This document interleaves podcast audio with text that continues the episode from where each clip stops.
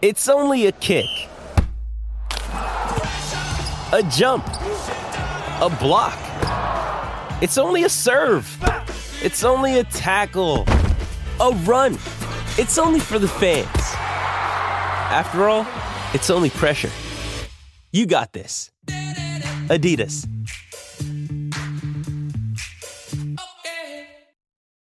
Why take one vacation with the family when you could take all of them? With Royal Caribbean, you don't just go to the beach. You visit a private island and race down the tallest water slide in North America. You don't just go for a road trip. You ATV and zip line through the jungle. You don't just go somewhere new. You rappel down waterfalls and discover ancient temples. Because this isn't just any vacation. This is all the vacations. Come seek the Royal Caribbean. Ships Registry Bahamas. Mother's Day is around the corner. Find the perfect gift for the mom in your life with a stunning piece of jewelry from Blue Nile. From timeless pearls to dazzling gemstones, Blue Nile has something she'll adore. Need it fast? Most items can ship overnight. Plus, enjoy guaranteed free shipping and returns. Don't miss our special Mother's Day deals. Save big on the season's most beautiful trends. For a limited time, get up to 50% off by going to Blue Nile.com. That's Blue Nile.com. Thanks for listening to the latest Football Digest podcast, available on all podcast platforms. Subscribe now through Spotify, Apple Podcasts, Acast, or wherever you get your podcasts from so you don't miss a single episode. Good morning and welcome along to Football Digest Extra Time with myself, Ned Keating. I'm joined today by Josh O'Brien as we run the rule over what was another busy weekend of Premier League action. Josh, we're going to dial it back to Sunday to start off with, and probably what is going to prove to be the most pivotal day in the title race. Uh, Manchester City playing first, getting the victory over Everton to really put the pressure on Arsenal, and they were unable to, to match that. Um, obviously, losing 3 0 themselves at home to Brighton. It effectively ends their title charge this season, I think, Josh. And in terms of this Arsenal squad, for so long they've been the leaders many times on this show we've we've spoken about oh we think they're going to do it we we expect them to go and do it now and Manchester City have just eaten into that lead, have overtaken them now, have stretched past them. Of course, if Manchester City win at the weekend, that that will be the title done and dusted. Of course, it might not even need Man City to win should Arsenal lose at Nottingham Forest on Saturday night.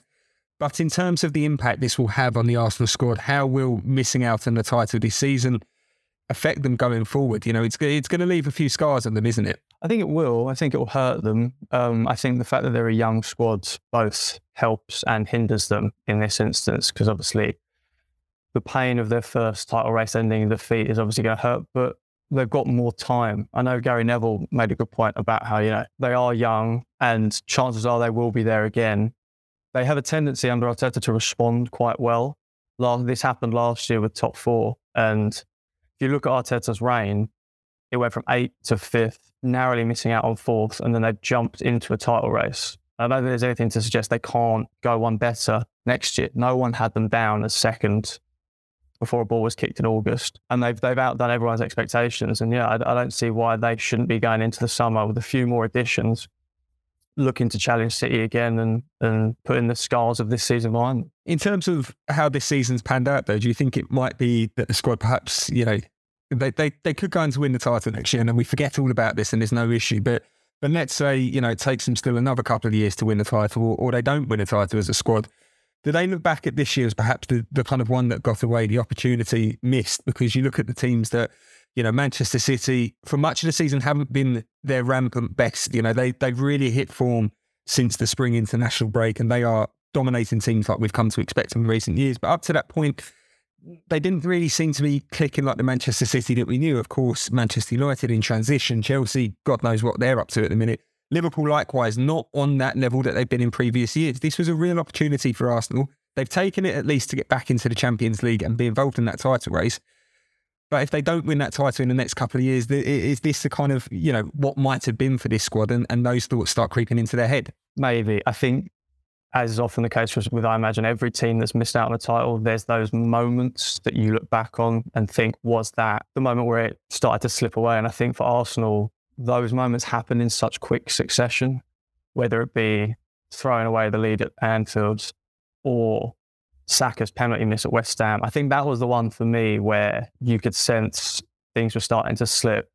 uh, especially as West Ham went and equalised two minutes later. And then Southampton, it looked like from that moment Arsenal were just spiraling, spiraling out of control.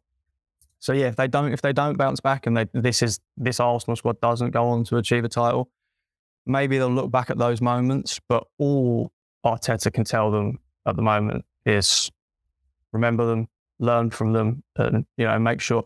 He he, he alluded to something similar. Um, I think before the Newcastle game recently, where he showed them the Amazon doc and their reactions to missing out on top four last year. I think with him in charge, they'll u- he'll use this pain and those moments to try and go again. But yeah, I think I think those moments will live in their in the players' heads for quite a while, and it's it's up to them and up to Arteta to try and kind of banish those demons. Oh, for sure. I'm sure we're expecting, uh, you know, stories about certain team talks that he'll probably use, as you said there, this year as a, as a bit of motivation for next term for Arsenal. But one thing that is consistent between last season when they missed out on the top four and this season when they missed out on the title is that results and performances haven't gone the way that they would have expected and hoped for, and they haven't been able to match what went before it when they've come back from from the international break at the end of March. You know, you look at the results last season when they missed out on the top four, and they had that horrific run where I think they lost three in a row, wasn't it? You know, against teams that they'd be expected to beat. It wasn't defeats this year; it was draws instead. So, of course, you know, steady improvement and all that for sure. But is there perhaps a, a you know, uh, am I looking too much into this? Am I reading too much into this, or should there be cause for concern that? For whatever happens when Arsenal come back from that March international break, get into April, that they just can't pick up from where they've been beforehand? Or is this, you know, as I said there, just just reading too much into it? It's just a one of those things that happens in football, a complete coincidence. No, I think it's fair to to look into. I think what's concerning is it's difficult to pinpoint why. You know, these are the same players. I, I think you can factor in someone like Saka must be suffering from from burnout in terms of if you look at the decline he's had since after the international break, since that kind of Liverpool game onwards, he looks a shell of the kind of player that started this season. And it's not just him. I think the more experienced players post international break have let Arsenal down a bit. I think Thomas Partey's looked a completely different player to the one that started this season. And even the City boy, the former City boys that have kind of earned a lot of praise over the course of the season in Zinchenko and Gabriel Jesus. Zinchenko more so, I think as it's got close after the international break, as the end of the season has become closer and closer, he's ramped up the emotion. He seemed to, you know, the team talk on the pitch at Southampton.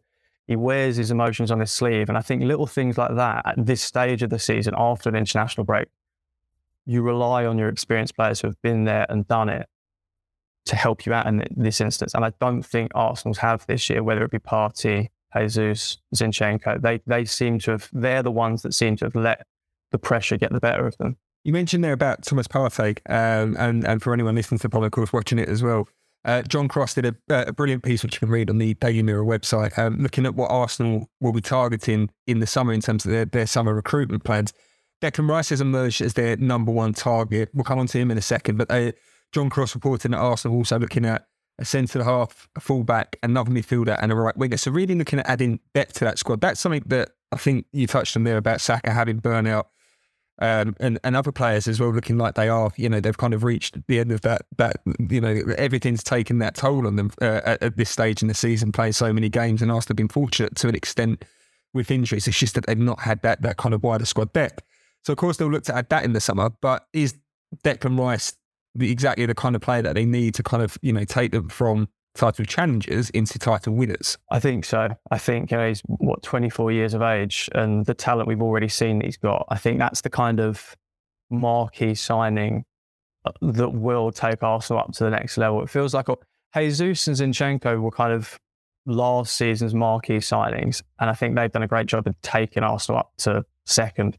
But Rice feels like one that could get them over the line as well as the kind of other positions you mentioned that they are targeting. I think depth has been a real issue for Arsenal this season in that, you know, you mentioned they haven't been that unlucky with injuries in terms of the amount they've had, but one in William Saliba has arguably ended their title race. You know, the, the drop off in quality from Saliba to Rob Holding is undeniable.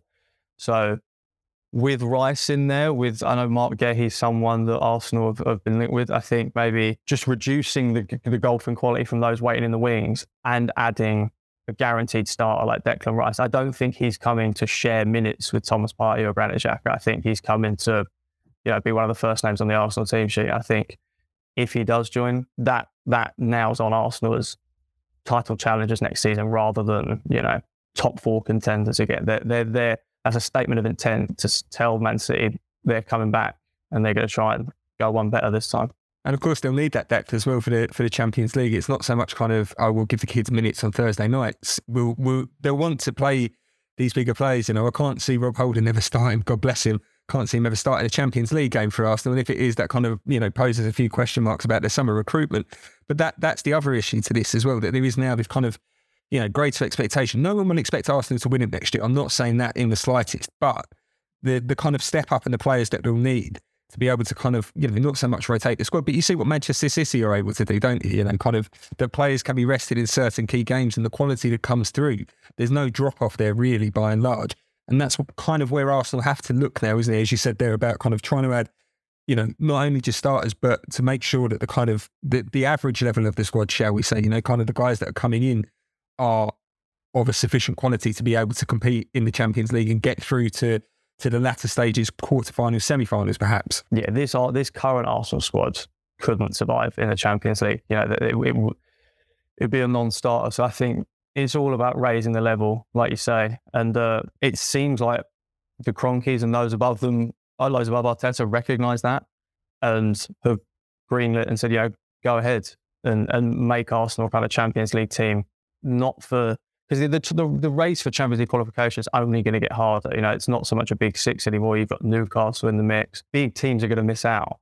So there's every, you know, some people would suggest that there's no guarantee that Arsenal get it next season. I think this summer is going to be defining, as you say, being able to mix it with the best, mix it with the likes of City. And when someone like William Saliba gets injured, you can call upon a Premier League proven, ready, young centre back and have people like Declan Rice, Granit Xhaka, Thomas Partey all waiting in the wings for a competition that Arsenal really have underwhelmed in in their history. And I think uh, Arteta's European history as Arsenal manager is particularly underwhelming. So I think next season will be really interesting to see how the squad and the manager juggle having Champions League commitments. Because like you say, it's not it's not the Europa League anymore. You're not you're not playing Rapid Vienna in the group stage. You, you know you, you've got big games every week, every three four days. So also we're going to need a big summer and a lot of big incomings to, I think, to juggle that.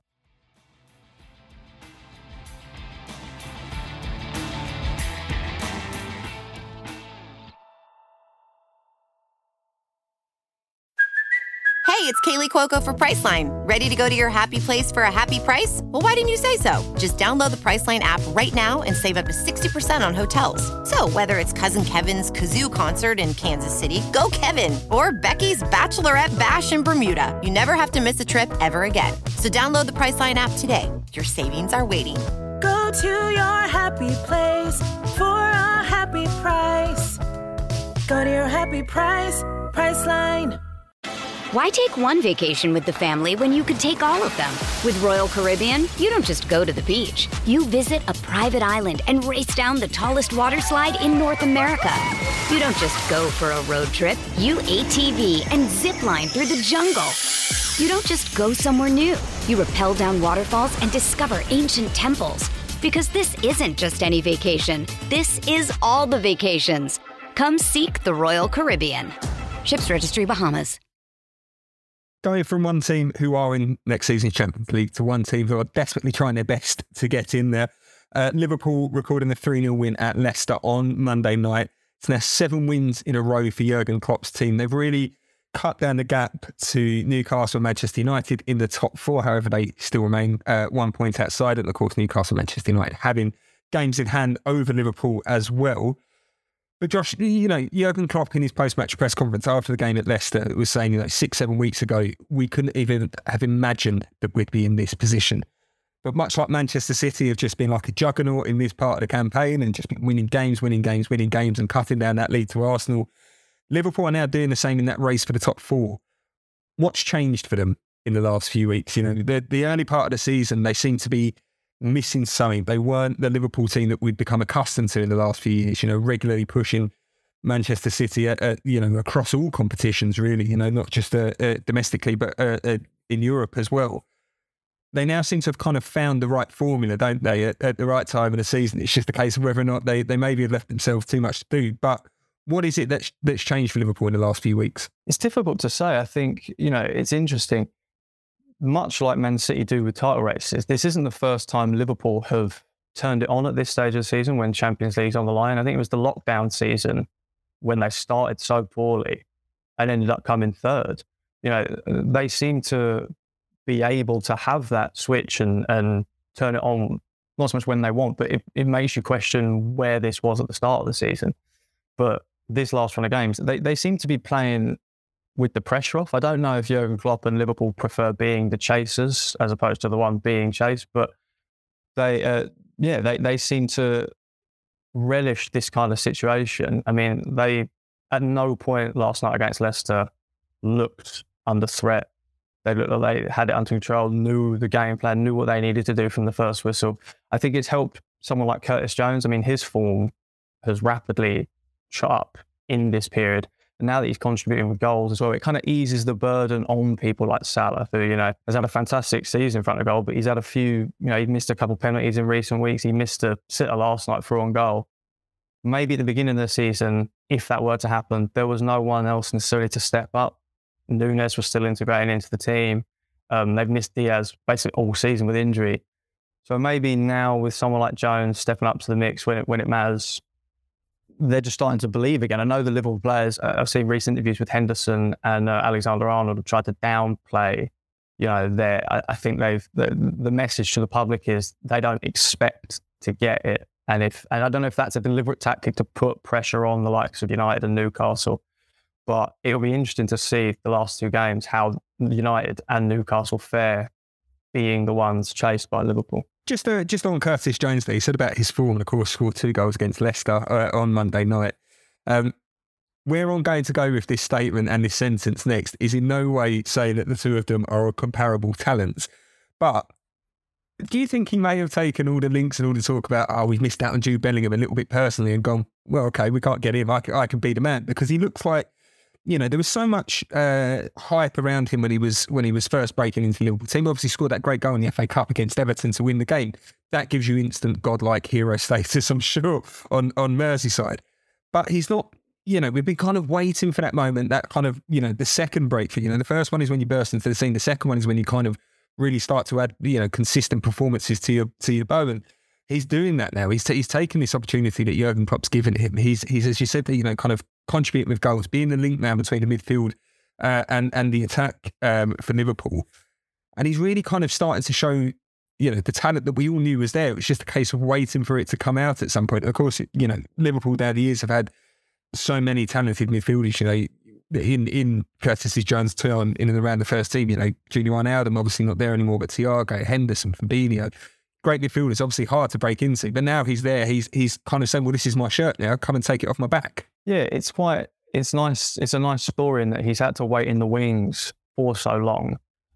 After that goal against Everton, where he sort of announced himself, he said there's been so many good midfielders in front of him. But yeah, maybe he has taken the links to Bellingham and, and links to Mason Mount quite personally. You know, everyone always talks about how midfield is a problem area for Liverpool uh, for a number of reasons, including the fact that they don't, well, they haven't in recent history contributed enough goals. Wijnaldum feels like the last Liverpool player that you could, Liverpool midfield player you could rely on for a goal.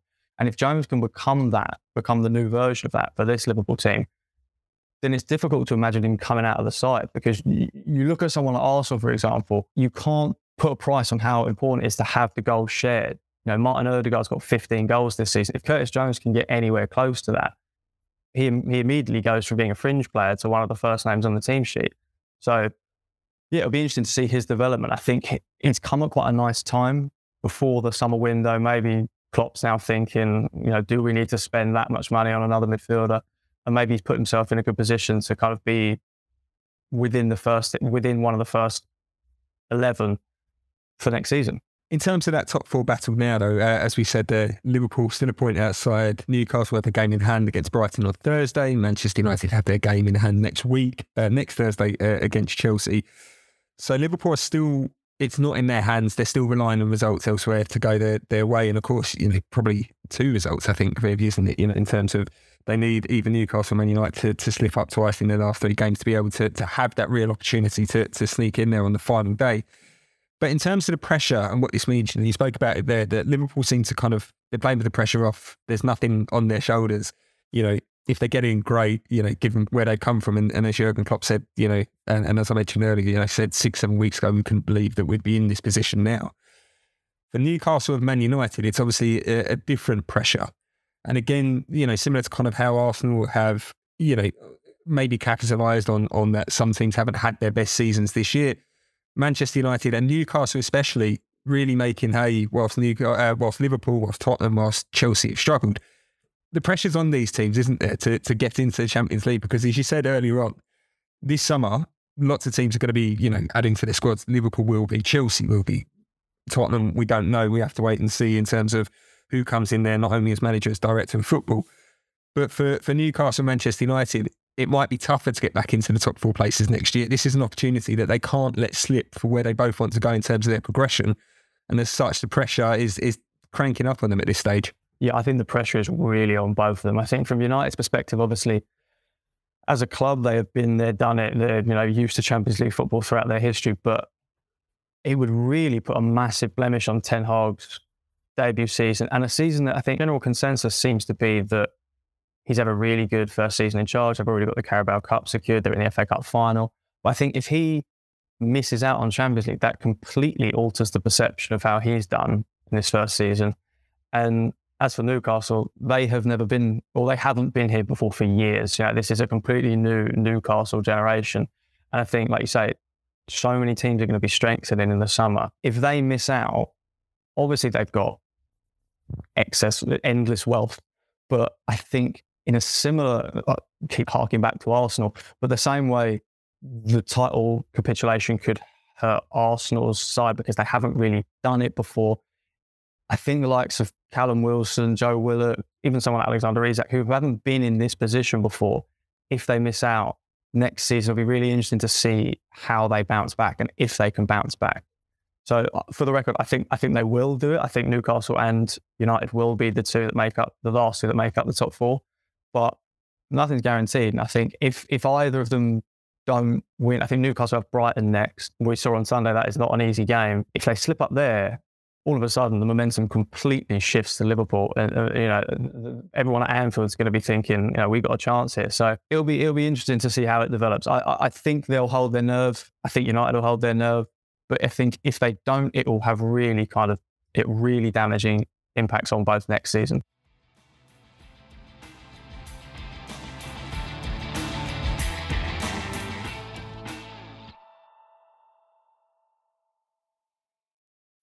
When you need mealtime inspiration, it's worth shopping Kroger, where you'll find over 30,000 mouthwatering choices that excite your inner foodie. And no matter what tasty choice you make, you'll enjoy our everyday low prices, plus extra ways to save, like digital coupons worth over $600 each week. You can also save up to $1 off per gallon at the pump with fuel points. More savings and more inspiring flavors make shopping Kroger worth it every time. Kroger, fresh for everyone. Fuel restrictions apply.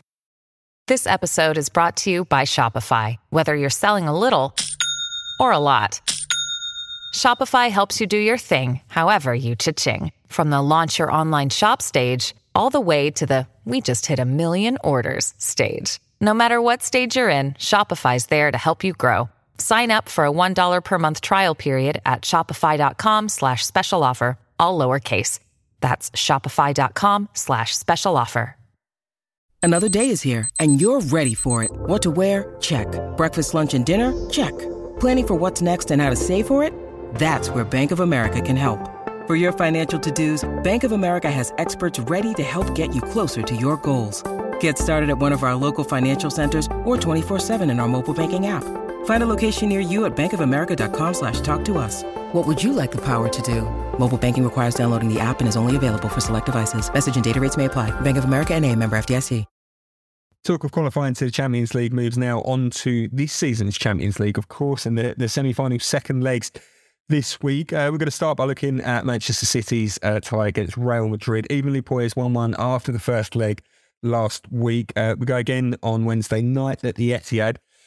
And it's really perfectly set up for the neutrals, Josh, isn't it? I can't hide my smile trying to say it, but we know that this is, well, we expect that this should be a lovely, tantalising game of football between two of Europe's best teams, and, it's definitely going to be one for the neutrals, hopefully. Yeah, definitely. I think Manchester, I think Manchester City are a better team. I think I think that's not particularly radical opinion to have, but it's so interesting to see how Real Madrid's aura seems to go before them at times. I don't think this is the best Real Madrid team even in recent years, but yet they look so inevitable every time they play a Champions League knockout game. I mean, look what happened last year against Man City.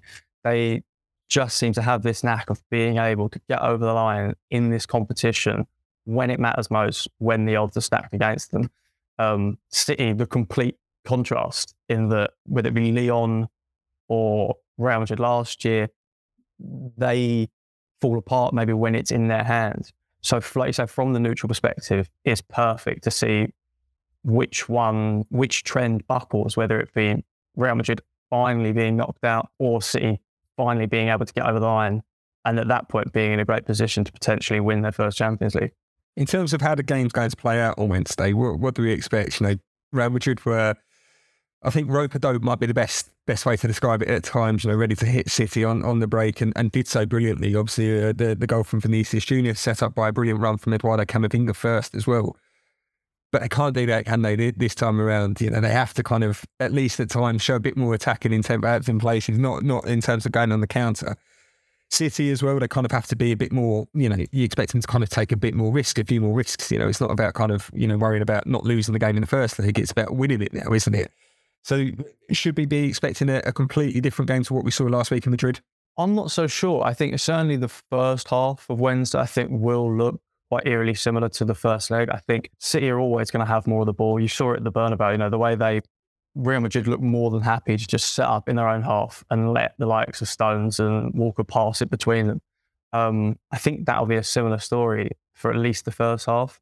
Um, Real Madrid are so lethal on the counter attack. You know, Camavinga. I mean, you give it to Vinicius Junior, and there's not many people that can catch him. So again, it harks back to that. It's so perfectly set up. They're contrasting traditions in the Champions League and they're contrasting playing styles in that they're such a perfect match for each other, perfect opposites. Um, but like I said, I think as the game goes on, if it stays nil nil or one one, I think that suits Real Madrid more. I think they they've been in this position before. They know the competition. They have such an amazing history in the competition. I think City will know if they can just get past Real Madrid here what kind of opportunity awaits them. I think they'll want to take an early lead because the longer it stays in the balance, I think you'll feel the tension rise in the Etihad, and all of a sudden, players that even the likes of De Bruyne and Grealish maybe get a bit nervous and kind of passes start to go astray, you panic and kind of don't take a touch and things like little mistakes that you don't usually ever see from City. Never in the Premier League. I mean, they're in a title race now. Everton last weekend would have been, you know, an obvious time to slip up, and they mastered that but this competition seems to do something to them. So, yeah, it will. Uh, I think the longer it stays in the balance, the more it suits Real Madrid. Where do you think the game will be won and lost? Know, I know that's a very, you know, we could probably go through and say every single uh, position on the pitch is a, is a battle area that could decide it. But which ones do you think, you know, could go? Are we, are we talking about Haaland up against Rudiger again? Seems to get the better of him, uh, Rudiger last week, and, and kind of really seemed to, to kind of get into Haaland and, and kind of cause him a, a, a few issues with some perhaps dark arts, shall we say. But of course, there's other areas of the pitch as well where there's so many intriguing battles. But which one or ones, perhaps, uh, do you think could be the ones that could go a long way to the side in the tie? Yeah, like I said, I think it's it's, it's rare you you see two powerhouses meet, and there's so many great individual battles. It's, Haaland and Rudiger is obviously a massive one, but Carvajal and Grealish was one to watch in the first leg. I know they've they had a bit of back and forth. Um, and Vinicius Junior up against, well, suppose any of the City backline, whether it be John Stones shifts to right back or Kyle Walker. You know, I think that one in particular, Vinicius versus Walker, is one that could really decide. And they both seem to love. There was a little moment uh, after the first leg, well, after the full time whistle had gone, where Walker, with a massive smile on his face, went and gave Vinicius Junior a massive hug. I think they both are really relishing the kind of one to one element of, of the game. I think those three battles, Haaland, Rudiger, Grealish versus Carvajal and Vinicius versus Walker will be the ones that decide the game. I think if wh- whoever, whichever way the kind of balance swings, whether it be City Madrid of those three battles, I think that team will end up winning the tie. We're recording this podcast on Tuesday morning, so what I'm about to say next is at risk of, of saying something that's going to come back to haunt us. But the other semi final takes place on Tuesday night. It does look like uh, Inter Milan, having having taken the 2 0 lead uh, in the first leg, will probably be uh, getting the better of AC Milan and progressing to the final in Istanbul. The expectation will be that whoever comes out from Man City and Real Madrid will still go on to win the Champions League and will be a heavy, heavy favourites in that final. But what we saw from Inter Milan last week, Josh, it does still show that, especially in a striker like Edin Dzeko, that they still they do still have someone who can operate at the very top level and can cause you know big teams a, a threat. Still, you know, he was a real throwback last week, and I suppose you look at perhaps all of the last four in the Champions League, it's a real throwback to the kind of the art of the number nine when we're talking about false nines, but we still got players like Dzeko, Haaland, obviously for City, Benzema, and, and Olivier Giroud uh, for for AC Milan. That there is still a place for a conventional number nine in modern football. Yeah, I think if there's one takeaway from the first leg of the of the Milan derby, it's that Inter should underestimate Inter at your peril, I think. And obviously, City have done that. I mean, you look at the Lyon game a couple of years ago where I think maybe they thought the tie was won. I think if they if they were to progress past Real Madrid and Inter obviously look like they're going to be in the final, whoever goes through to the final in the other leg, City Madrid cannot cannot think that the tie is won if they get into because they they that tie could have been out of sight within the first hour against AC Milan. I mean, it was 2 0 within 15 minutes, but you know there was a number of chances missed. They were cutting AC Milan open at will. They clearly aren't faced by pressure. And obviously, they're used to playing in the San Siro, but the majority of the fans in there that night were AC, AC fans. So, yeah, it'll be. Uh, it'll be, I think. I think they're safe. I, th- I think obviously this could come back to haunt us, like you say, but I think they're uh, they're as good as through. Milan, AC Milan looked terribly out of sorts. I mean, way back to when they they managed to get past Spurs and they weren't particularly convincing earlier on in the competition, but it, this particular time comes at a terrible time for them. They, they, you know, Inter are on a seven-game winning run. Milan go into this one having last week lost 2 0 and been told off in public by their ultras. They look like a club in complete disarray. So I think Inter will be fancying themselves for this one. Yeah, for sure. When you mentioned Spurs, then as a, as a Spurs fan myself, and it's taken me 29 minutes this morning. Normally, I can I can mention it sadly a little bit early, but it's not a therapy session this week. But I was, it was just there thinking about AC Milan and about they squeaked through the group stages, you know, and they've not done well. They've somehow stumbled into a semi final and then now two goals down. And I'm kind of, my mind's going back to, to Amsterdam in, in 2019 and I'm almost being close to tears at how good we used to be and how rubbish we are now. But anyway, enough about Spurs. There is, like I said, no therapy session for me this morning. We are going to finish, though, on West Ham, uh, just briefly, Josh, in terms of uh, the Europa Conference League semi finals. They hold uh, a slender advantage over AZ Alkmaar going into Thursday's semi final, but it's in West Ham's hands, isn't it? You know, the kind of last year when they were in the Europa League semi finals, they were already up against it going into the second leg against Eintracht Frankfurt. It's different this time around. West Ham hold, you know, maybe all the aces, shall we say. Um, of course, you know, expect the unexpected in European football, but perhaps all West Ham need to get into a first European final in almost 50 years. It's just a really, really professional performance on Thursday night. Yeah, absolutely. I think if they hold their nerve, they should be good. I think there's a lot of storylines that you can look at from West Ham's journey this far in the competition. Obviously, last year they had some great moments. Lyon away. I think if they were to get to their first European final in 50 years, it's all set up what fate would suggest. It's theirs. Declan Rice, captain, kind of the last thing he contributes before riding off into the sunset wherever he goes. I think if they can get the best out of the likes of Antonio, who has often come up trumps them in European competition. He seems to enjoy playing playing on the European stage, whether that be Europa League or Europa Conference League. Benrahma was hitting form at a good time. I think if they if they all their big players kind of can just hit seven or eight out of 10, the usual standard they've been, the kind of performance they put in against Man United a couple of weeks ago, just a simple 1 0. I know that was at home, but that should be enough to get past someone like Alkmaar, who, who aren't to be underestimated. They went, they, they ran them close uh, in East London and, and, showed that they're, they're not to be messed with. But I think West Ham, given the kind of opposition they're used to facing, should have enough in the tank to get past them given what's on the line. And just think we're we're two games away potentially from Michail Antonio having more trophies in his cabinet than Harry Kane. I definitely need therapy after realising that now. Um, Josh, thanks so much for joining us this morning. Really appreciate your time. As always, of course, you can keep up to date with all the latest from the Premier League, Champions League, Europa Conference League, and of course the Europa League. I'm sure we'll do a little bit on that, despite the fact that there's no British uh, representation there at this stage this season. Uh, but of course, you can keep up to date with all those competitions across the Mirror, the Express, and the Daily Star websites. But for now, it's goodbye.